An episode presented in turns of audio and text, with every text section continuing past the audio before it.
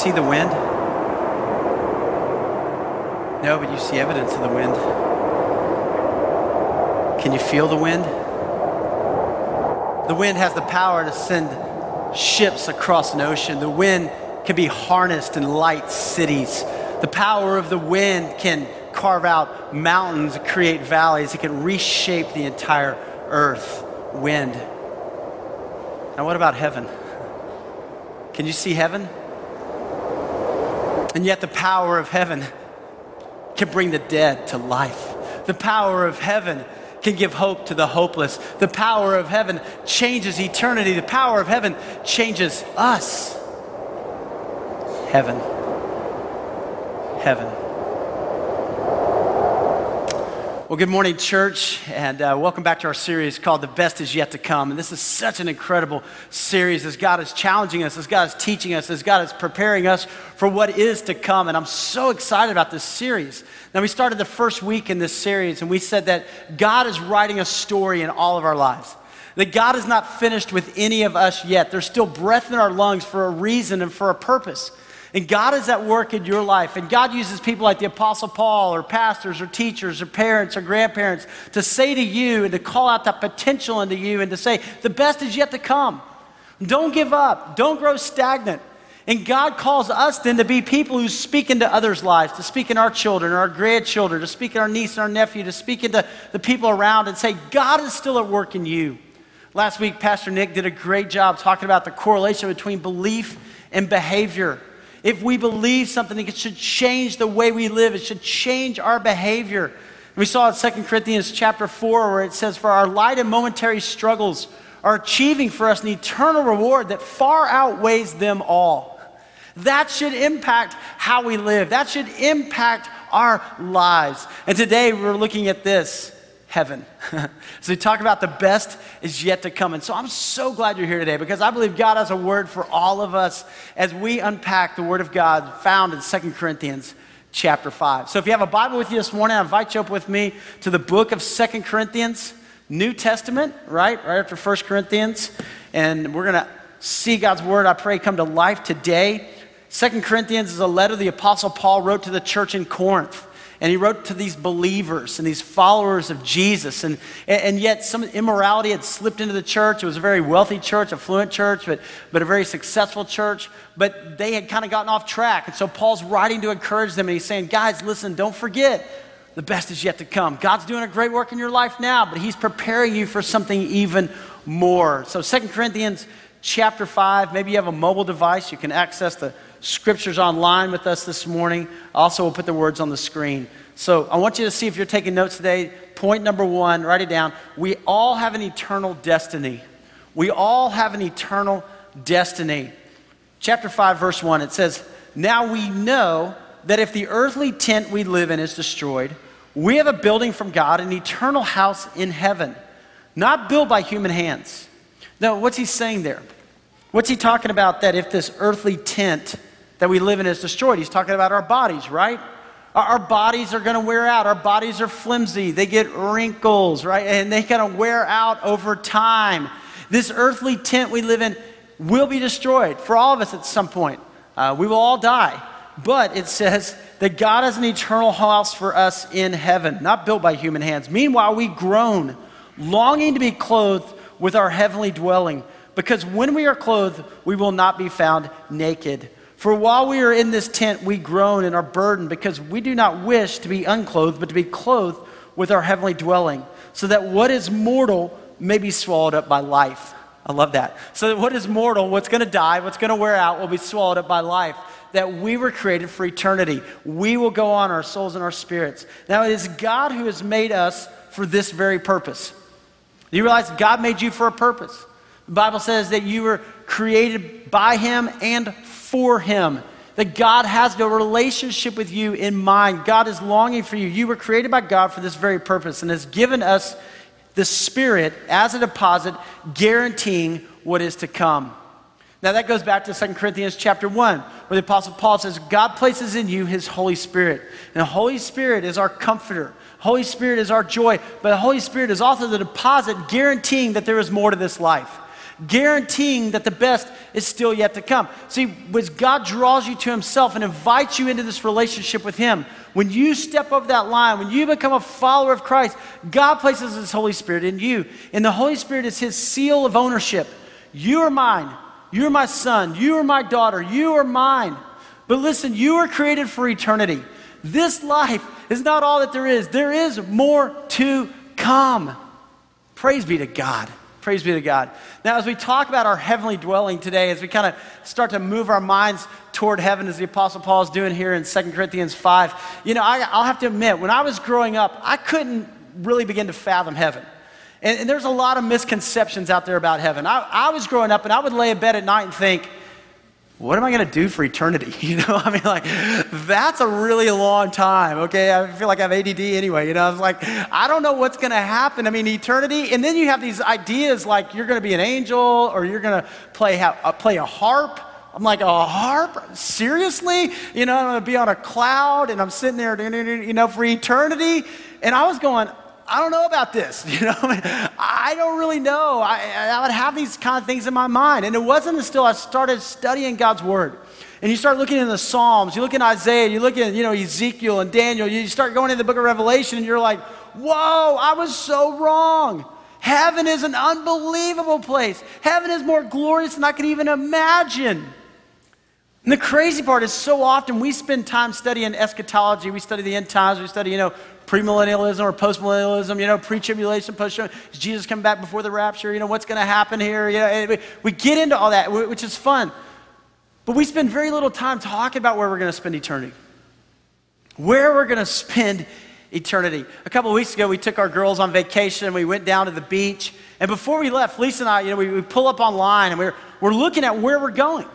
And we're showing the girls pictures. Okay, girls, here's what we're to do. You know, we're to go to the pool. Here's what the pool looks like. You know, here's the beach. And, you know, and, and you know, of course, they're girls. So they're like, what's shopping like? You know, so where, where can we go shopping? And, you know, and then we, I was like, oh, man, we can go kayaking and do that, you know. And there's putt-putt. Our girls love putt-putt. You know, and so we're spending time planning a week. And I thought, how ironic is it that we will spend so much time planning where we'll spend one week versus ever stopping and thinking about where we're going to spend eternity. Because eternity goes a lot longer, right? You got a week, and then you got eternity. I mean, it's a long time. And so I think God wants us to know hey, this is where you're going to spend eternity. And I want you to be excited about it. I want you to know what heaven is like. Now, I believe we're the first generation that hasn't really gotten excited about heaven. You know, uh, people who've come before us, they've been so pumped. But there's a country song out there that says, you know, everybody wants to go to heaven, it's just nobody wants to go now. You know? And why is that? Well, I believe because we're the first generation that kind of masks our pain and our hurt. You know, we medicate ourselves, don't we? Uh, we have more medication today, and so we drugs and money and success and travel, and we, we medicate our pain. But the fact is, we live in a broken world. And our grandparents and our great grandparents and all those who've gone before us, they've known this. They've known what hard times are and suffering. And so, as believers, they looked forward to heaven. Man, I can't wait for heaven. And they sang songs like, I'll fly away, and when we all get to heaven. And man, they would just be excited about it. And as you and I start to understand what heaven is really like, something comes alive in us. We're like, whoa, wow, yes. Because heaven is a glorious place. Here's what Jesus said in John chapter 14. Here's what Jesus said. He said, Do not let your hearts be troubled. Trust in God, trust also in me. In my Father's house are many rooms. If it were not so, I would have told you. I am going there to prepare a place for you. Notice that word place. Jesus said, I'm going there to prepare a place for you. And if I go and prepare a place for you, I will come back and take you to be with me, that you also may be where I am. You know the way to the place where I am going. So, what do we know about heaven? Well, we know it's a place. We know it's a place. It is spiritual, yes. This tent that we live in will die, will fade away, but our spirits and our souls will go on for eternity. It is spiritual, but it is also physical. Remember when Jesus came back and he rose from the dead, praise God, right? He conquered death. He came back in his resurrected body. And, and some people didn't recognize him. Jesus, you know, he's in a resurrected body, but it says that he ate It says that he would walk through doors, you know? I mean, it was just, he was in a different body. When we die, we will be in a resurrected body. We will be in heaven. In heaven. The Bible tells us that there are streets of gold. The Bible tells us that there are walls that are beautiful and jewels. The Bible tells us it's just going to be more than we could ever imagine. Now, think about this. The Bible says that the, there won't be any other artificial light like a sun and a moon because God is light. Imagine being in eternity in the warmth of God, just in the presence of God. That's a pretty awesome place. Wow. Here's what else we know about it. When Jesus was crucified, it says that he was crucified on the cross, and there was a, a, a criminal on one side and another criminal on the other side. And, and they were mocking Jesus at first. And then one of them looks up and goes, Whoa, wait a minute. There's total darkness coming over the earth, right? There is an earthquake happening. You know, Temple Veil being torn in two. So Roman centurion saying, Surely this is the Son of God. And this criminal over here goes, Jesus, I believe. You know, I believe you are the Son of God. And, Jesus, what did he say? Today you will be with me in paradise. So it's a place and it's paradise. Now, the word paradise, you go back and you look and you study, paradise means like a well kept garden. You think about the Garden of Eden, you think about perfection, you think about what God has prepared for us. And He said, Today, today you will be with me. Let me see if I can illustrate a, a little bit here today. So I'm not an artist, my wife is, so I should have had her do this because she is so much better. But here we are. We're on earth and we get 70, 80, 90 years, 100 years on this earth, right? We are going to be here. And then the mortality rate today is what? 100%. So I know we don't like to talk about it, but the fact of the matter is, we're all going to die. You know, it's just going to happen. It happened to everybody who's gone before us. It's going to happen to us at some point. We're going to die. This earthly body is going to wear out, and we're going to go into the grave. But where do we go from there? Jesus said, Today, today you will be with me in paradise. So, the Bible teaches that we, if you know Christ, and we'll talk more in just a minute about all this, today, if you're a follower of Jesus, you go to heaven. Now, I'm going to write here present heaven. Because we're going to see something pretty cool that's going to unfold. So you die, immediately you go to heaven. You're there. And here we are streets of gold, amazing, beautiful, awesome. You know, the Bible tells us that we are clothed. It talks about the martyrs if you go in the book of Revelation, and, and they're clothed and they're worshiping and they're there. It, it, it's exciting and it's amazing. But that's not the end of the story, all right? Listen to what it says in Revelation chapter 21.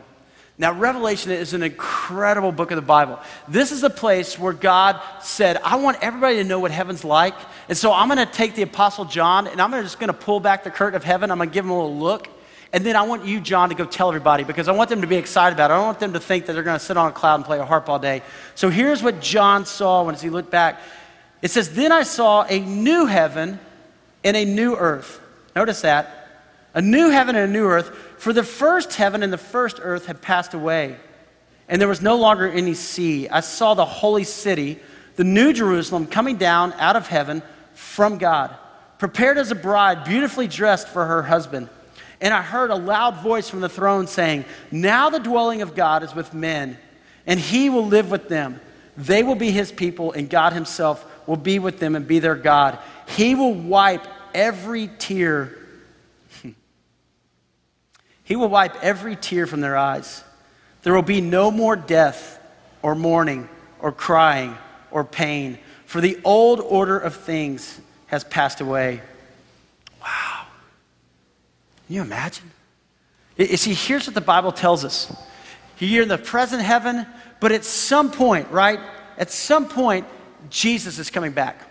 Now, there's more prophecies written about his second coming than there are even his first coming. When Jesus came the first time, he came in all of his humility. He came as a little baby. He came to pay the price for our sins. But when Jesus comes back the second time, the end times, Jesus is going to step into all of creation and say, Enough!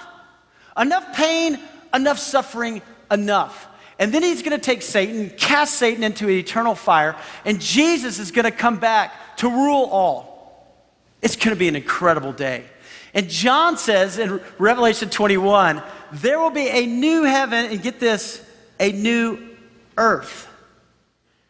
For the old order of things has passed away, and the new has come. So here's Jesus, here's heaven coming to earth. Now imagine, imagine, imagine the earth the way God designed it to be. Imagine the earth without sin, without fall, without the things that, that make it a, a broken place. Could you even imagine? Here, here's what Paul Marshall, Paul Marshall, he writes this. He says, The world is our home. We are made to live here. It has been devastated by sin, but God plans to put it right. Hence, we look forward with joy to newly restored bodies, to living in newly restored heaven and earth. We can love this world because it is God's and it will be healed, becoming at last what God intended from the beginning. Think about all the re words in Scripture, especially in the area of salvation.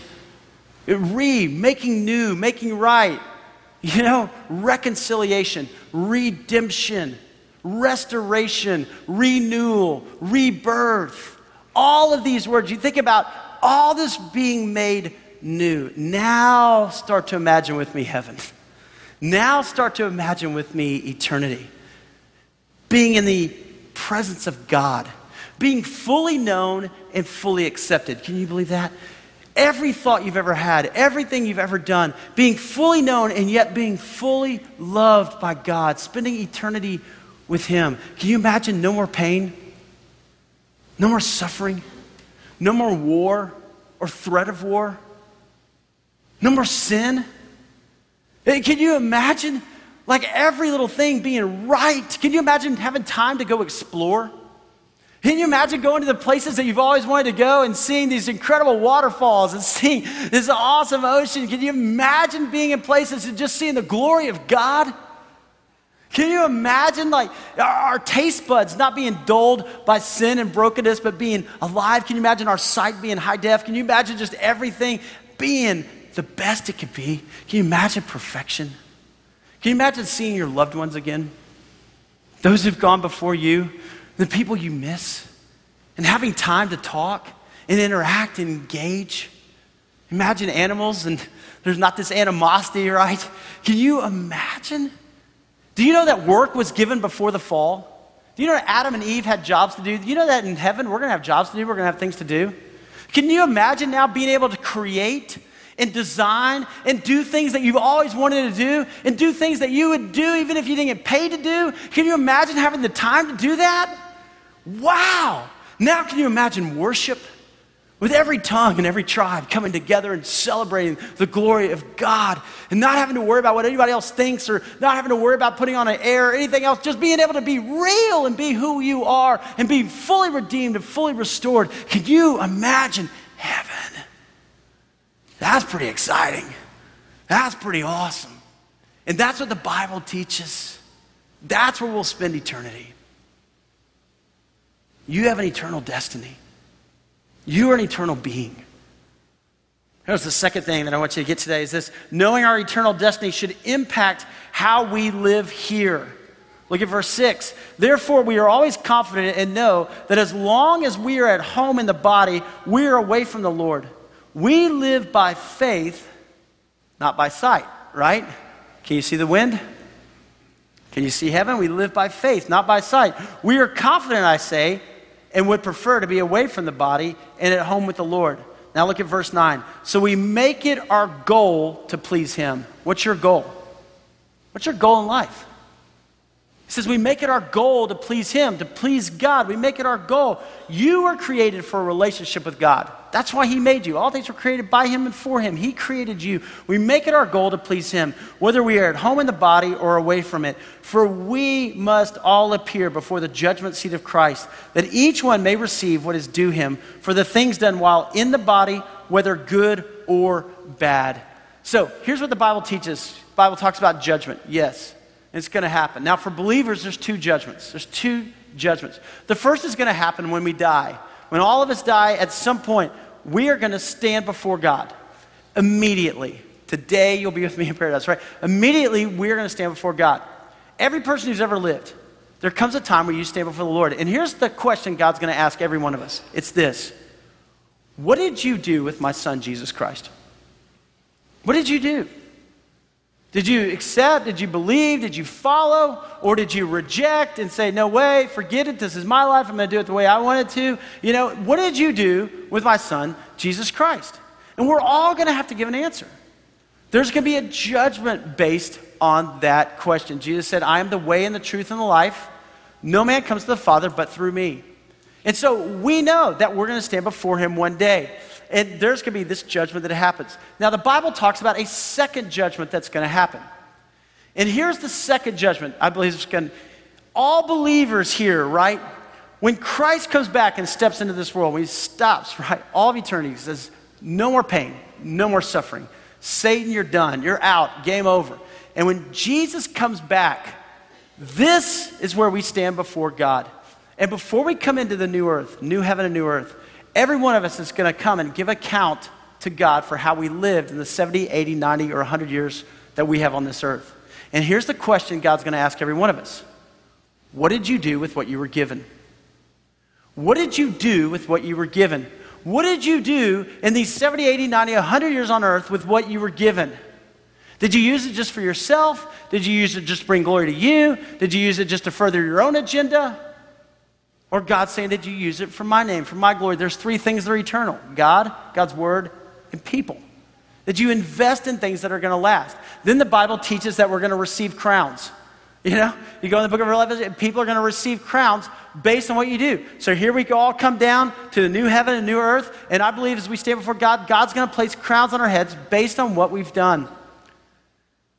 Now, here's the cool part I don't think we're going to be walking around on the new earth going, oh, wow, check them out, man. They got like 20 crowns. I got my little crown, you know. I mean, I'm just, I believe as soon as we receive the crowns, you know what we're going to do? We're going to turn around and we're just going to place them right back at the feet of Jesus. All glory to you. All glory to you. We're not going to live on this earth. There's not going to be jealousy. There's not going to be animosity. There's to be, we're going to be fully known, fully accepted. It's going to be perfect. But we're going to turn around and just give it right back to Jesus. We're going to stand before him. But there will be two judgments that will happen. Here's what Jesus said in Matthew chapter 6. Jesus said this He said, Do not store up for yourselves treasures on earth where moth and rust destroy and where thieves break in and steal, but rather store for yourselves treasures in heaven where moth and rust do not destroy, where thieves do not break in and steal. For where your treasure is, there your heart will be also. That's pretty powerful, right? Where your treasure is, those are the words of Jesus. Where your treasure is, there your heart will be also. So, where's your treasure? Where are we investing? I love C.S. Lewis, and here's what C.S. Lewis wrote in Mere Christianity. He said, If you read history, you will find that the Christians who did the most for the present world were just those who thought most of the next. The apostles themselves who set on foot the conversion of the Roman Empire, the great men who built up the Middle Ages, the English evangelicals who abolished the slave trade, praise God, all left their mark on earth precisely because their minds were occupied with heaven. It is since Christians have largely ceased to think of the other world that they've become so ineffective in this. Aim at heaven and you get earth thrown in. Aim at earth and you get neither. Wow. Aim at heaven and you get earth thrown in. Aim at earth and you get neither. So, where's your aim? Where are you investing? Your time, your resources, your energy, Aim at heaven, and you get earth thrown in. Aim at earth, you get neither. Here's the third point it's this God calls us to share the message of eternity with others. God calls us to share the message of eternity with others. Look at verse 11. Since then, we know what it is to fear the Lord. Now, to fear the Lord doesn't mean, ah, I'm scared of God, right? The fear of the Lord means the awe, the reverence, the respect for God. We try to persuade men. What we are is plain to God, and I hope it is also plain to your conscience.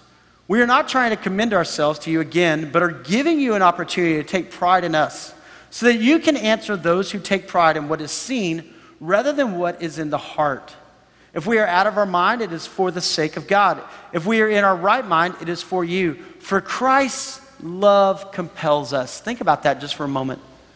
For Christ's love compels us.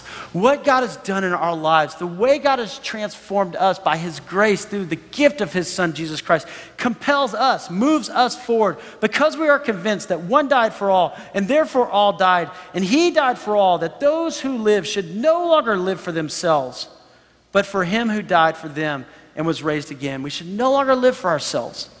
So from now on, we regard no one from a worldly point of view. I got to stop right there just for a second. We regard no one from a worldly point of view. You, you, see, as believers, we look at people differently. You know, the world looks at people from a worldly point of view, right? The world looks at people and judges people. The world looks at people and compares themselves to, oh man, look how much money they have. Look at what kind of car they drive. Look at what kind of clothes they wear. Look at where they live. And all of a sudden, we can come back to this worldly point of view. And, and the Apostle Paul is going, no, no, no, no, no. We don't look at people with a worldly point of view. We look at people and see that they are eternal. We look at people and see that they matter to God. That God has a plan and a purpose for them, just like God has a plan and a purpose for us.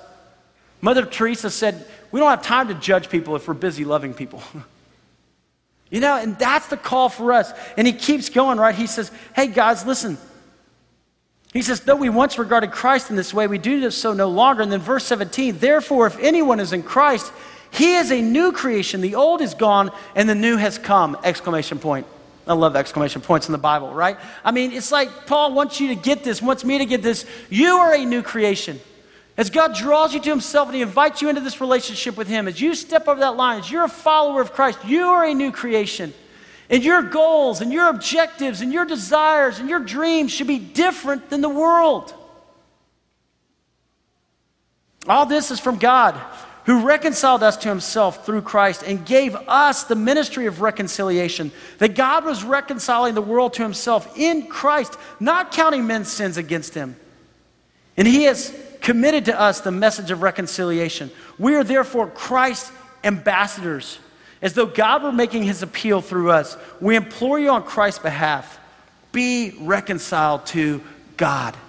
See, he says this he says that you and I now, we have been given this gift of reconciliation. We become the hands and feet of Christ. As though God is making his appeal through us, we become a conduit of God's love, a conduit of God's grace, a conduit of the story of eternity. And that's God's call for you and for me. If you're a parent, or a grandparent or an aunt or an uncle, listen, your number one responsibility is to be that message of reconciliation to your children, to your grandchildren, to the people around you. But for all of us as believers, as redeemed followers of Jesus, we have this call in our workplace, in our community, to be the ones that God is making his appeal through us. I think that is awesome. You know what it says? It says that you are Christ's ambassador. You know what an ambassador does? If you're the ambassador from the US to France, do you go to France and all of a sudden say, wow, I like it over here. I'm going to become French. You know, I'm just going to kind of dive into this culture. I'm going to kind of get into this deal. No. What do you do? You are the ambassador. People in France ought to look at you and say, hey, that's what America is. That's what the U.S. is. You represent your country. You and I, we're ambassadors. We're ambassadors for Christ. People ought to look at us at our workplace and go, wow, that's what a Christian is. Yeah, that's, wow, that's, that's different. People all look at us in our home, and our families, our extended families, our neighborhoods, they go, wow, that's different. Look at them. They are ambassador for Christ. Jesus told his disciples before he ascends into heaven, right? He says, hey, but you will receive power when the Holy Spirit comes upon you. And you will be my witnesses in Jerusalem, Judea, Samaria, and the uttermost parts of the world, that you and I become the hands and feet of Christ. And we should live in a way that people go, wow, that's incredible. There's a God of love and a God of grace and a God of hope. I want to know that God. If you turn over to Luke chapter 16, uh, Jesus told an incredible, incredible story about eternity, and it's really powerful. And you read it and you just go, wow, look at this in Luke chapter 16, verse 19. Jesus said, These are Jesus' words. There was a rich man who was dressed in purple and fine linen and lived in luxury every day. Now, it's not a sin to be rich, you know? I mean, there's some rich people in the Bible. Uh, a lot of us, just by virtue of where we live, man, we would fall into that rich category compared to the rest of the world. But Jesus was very clear that if you're rich, sometimes wealth can become your God. Sometimes you can live for the things of the world and that becomes your God. And, and, and so here's this rich guy, and, and wealth obviously became his God. And it says in verse 20, at his gate was laid a beggar named Lazarus, covered with sores and longing to eat what fell from the rich man's table. Even the dogs came and licked his sores. So you got this rich guy, right? Then you got this beggar who's right outside of his house. And the beggar's longing to eat the crumbs from the rich man's table. And it never says the rich man ever shared. Never says the rich man did anything for this beggar. Never did anything to share. He had been blessed, but he wasn't a blessing to others. It says, The time came when the beggar died and the angels carried him to Abraham's side. Where's that? Heaven, right? The rich man also died and was buried. In hell, where he was in torment, he looked up and he saw Abraham far away with Lazarus by his side. So he called to him, Father Abraham, have pity on me and send Lazarus to dip the tip of his finger in water and cool my tongue because I am in agony in this fire. So here's Jesus talking, and Jesus says, You know what? These guys both died, and the, the beggar, Lazarus, he goes to heaven. But what does it say about the rich man? It says he goes here, he went to hell. This is Jesus talking. And he says, Man, this is a place of eternal torment. This guy is here. And he calls out because he can see into heaven. And he calls out, you know, Father Abraham, you know, get Lazarus to dip the tip of his finger and to, to come and to bring comfort to me. But Abraham replied, Son, remember that in your lifetime you received your good things, while Lazarus received bad things. But now he is comforted here, and you are in agony. And besides all this, between us and you is a great chasm that has been fixed, so that those who want to go from here to you cannot, nor can anyone cross over from there to us. And so he says, Guys, there's a big chasm here. And, and this is eternity right here it's set. Now, notice the rich man's response. He answered, Then I beg you, Father, send Lazarus to my father's house, for I have five brothers. Let him warn them, so that they will not come also to this place of torment. Abraham replied, They have Moses and the prophets. Let them listen to them. No, Father Abraham, he said, but if someone from the dead goes to them, they will repent. Notice how all of a sudden this guy's attitude said, But what about the people on earth? What about the people I love? What about those? Please, please, please. And he said to him, If they do not listen to Moses and the prophets, they will not be convinced, even if someone rises from the dead. Who's that? Jesus. But this rich man immediately went to thinking about his loved ones, went to thinking about people. Oh, I want them to know. I want them to know about eternity. I want them to understand this. And you and I just understand that we've got 70, 80, 90, 100 years, but what God has done in our hearts and our lives, and God says it's not just for you. You share the good news. You let people know. You tell them about me. It's our call, it's responsibility. Now, it's pretty awesome when you read through, uh, if you go into the book of Hebrews, it says that people in heaven, I believe, are looking down here. It says we are surrounded by a great cloud of witnesses. And these witnesses are cheering us on. And what's awesome to think about for me is this is that the people that I've loved who've gone on before me, I can picture them, right? My grandparents or great grandparents, as I hear stories about how they love the Lord and how they walked with the Lord, or people who have stood even here and done funerals for people, and to think about my friends and others who've, who've gone on, that they're up there cheering us on and they're saying, hey guys, listen, Invest in what's going to last. Invest in what's going to last. Come on, you can do it. You can do it. You are surrounded by people who love you and are cheering you on to share the message of hope and to share the message of eternity. But we get this chance, this opportunity now. And here's number four. Number four, if you're taking notes, is this it's Christ is the door to heaven. Christ is the door to heaven. This chapter closes in this verse and it says, God made him who had no sin to be sin for us, so that in him we might become the righteousness of God. What does that say? What does that say? It says that God sent his one only son, Jesus, here, and Jesus lived 33 sinless years. God made him who knew no sin to be sin for us. Right? We've all sinned, we've all blown it. The Bible says we've all fallen short. And the Bible says the wages of sin is death the price has to be paid. And Jesus came And God made him who knew no sin to be sin. And he died on a cross for you and for me. And, and then he conquered death. He rose again.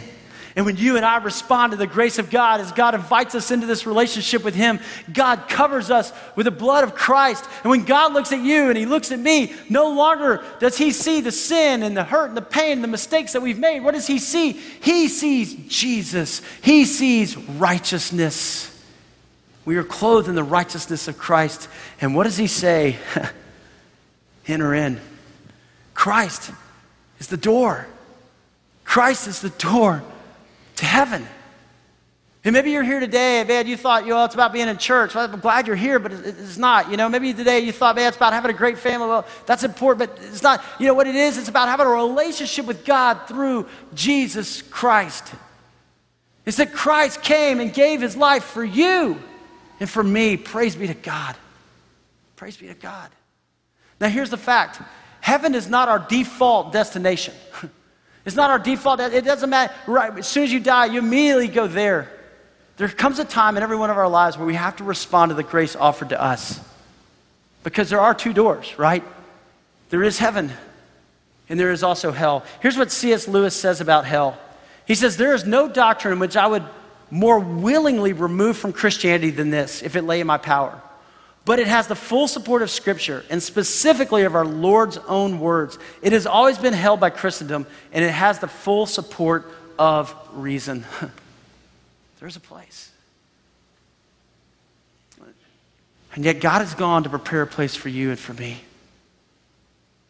There's been a time in your life when you've said yes to Christ. There's been a time in your life when you said, Yes, I want to follow Jesus. I want to live my life for His name and for His glory. Because this life in this world, it's not all that there is. There were these two men who were best friends, and one of them was going on a trip, and they walked to the ship, and one of them stood on the dock as the other one went down the steps, and he boarded this huge ship, and he went down in the bottom of the deck of the ship, and then he appeared back on the top on the deck, and he looked at his friend, and he was waving to his friend, and his friend stood on the shore with tears in his eyes, and he waved as the ship pulled out of the port.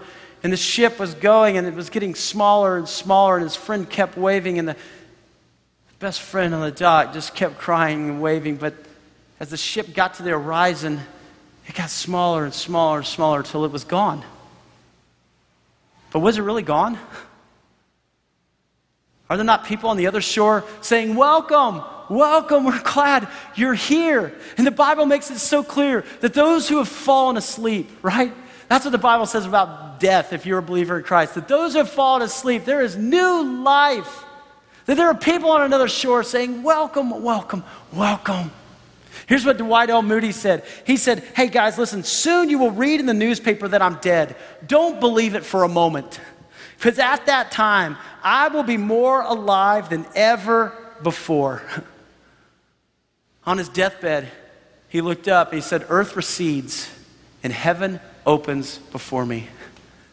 Wow. There's a God who wants you to know, who wants me to know that the best is still to come even in our lives. That we were made for more than this. So, where are you today? Has been a time that you've said yes to God? Yes, yes. Not your parents' faith, not your church's faith, not your friend's faith, not what you, you personal. God made him who knew no sin to be sin for us personal. Maybe today, as you look at your life and you just say, man, I've been aiming for the world. I've been aiming for the earth. My life has all been about how much money I can make or how successful I can be or what kind of car I can drive. But, but today, listen, I understand there is something more. There is eternity. Maybe today is a day when you just go, whoa, wow. God's given me this ministry of reconciliation. I need to have some spiritual conversations. I talk with my kids about a lot of things. I talk with my friends about a lot of things. I talk with my family about a lot of things, but there's things that matter that are eternal. Am I having spiritual conversations? I don't know where you are today, but I want to ask you to bow your head and close your eyes just for a moment, right here, right now. And right now, in this moment, just between you and God, would you just be honest? See, it's not an accident at all that God has brought you here today. God is drawing you to his heart. Has there been a time in your life when you've said, Yes, yes, I want to follow Christ. Yes, I want Jesus to be the Lord of my life. If not, why not today? Let today be a day of salvation. Let today be a day of grace and mercy and love. Right where you sit, just say, God, I need you in my life. I've been trying to live life by myself. God, forgive me for the mistakes I've made. And God, I want to live my life for you. I receive Jesus. I love Jesus. Maybe for you today, as you just take an inventory of your life, are you living for the things that are to come? Are you living for just the here and now? What dominates your thoughts? Where's your treasure? Maybe today, God's put somebody on your heart. And God's calling you to have a spiritual conversation. And, and honestly, you're scared. You're just like, oh, God, I don't want to talk about it. And God's just going, I'm with you. I've called you, I've placed you in their lives for a reason. Share my love, share my grace. So, Father God, here we are. Men and women longing for you. We want to make it our goal to please you, God, and to know you. I pray right now for those, Father, who maybe have been far away from you in their life, and God, that you would draw them close. That today would be a day of salvation. I pray boldly, God, that they would ask and receive, seek and find, knock and watch as the doors open. Father, I pray also for, for all of us, God. It's so easy to get caught up in this world. It's so easy to get caught up in the culture and to view people from a worldly point of view. I pray today that you would change our minds and our hearts. And that we would invest in eternity. And I pray today, Father, God, as you make your appeal through us, that we would be people of love and grace and people who represent Christ. Jesus, we feel you here. We know you're here right now at this moment. Thank you. Thank you for loving us.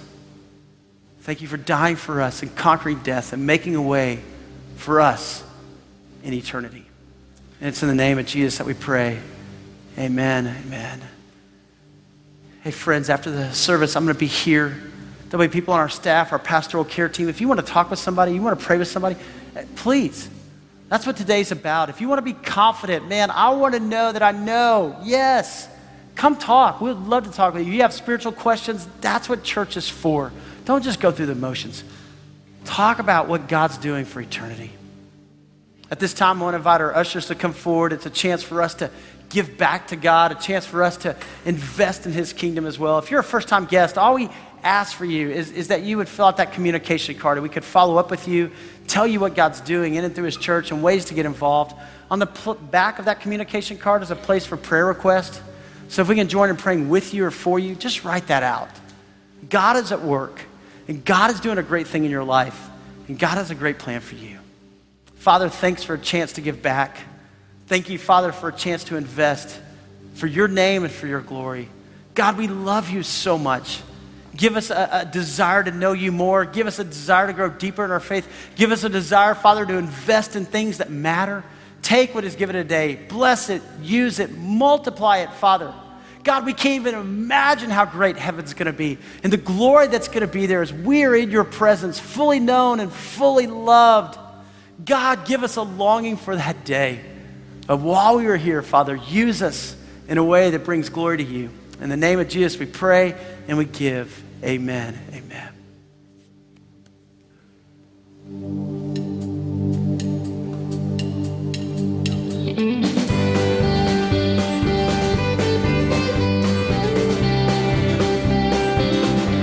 Y'all feel free to sing along.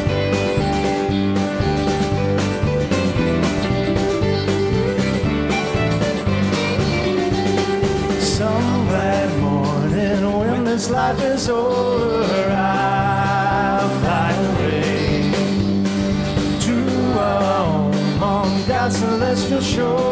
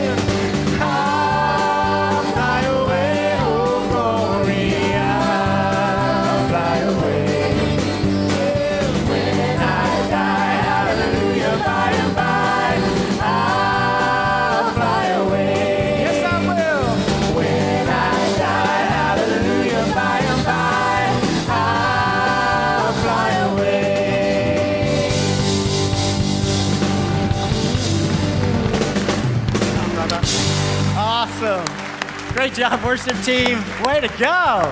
That's exciting. It's CMA Fest. I mean, what do you expect? It's Nashville. Come on, you know. Oh, what a great, great day. It's awesome to see what God's doing in His church and among us, church. I'm so excited. I had a great time being at camp with many of our students and children. Way to go, guys. It was awesome. It's a great week. You'll hear more next week about it, but God's doing something special. Preschool, children, students. It's just so exciting. Don't forget, next week, Father's Day. Hint, hint. So just reminding you, it's going to be an awesome day. Come and let's worship our Heavenly Father next week. Don't miss it. Father, thanks for today. Thank you for heaven. Thank you for the grace of your Son, Jesus Christ. Send us out as people who are redeemed and people who are in love with you, Father. Thank you for today. In the name of Jesus, we pray. We go to live it out. Amen. Amen. Blessings on your day. Have a great week.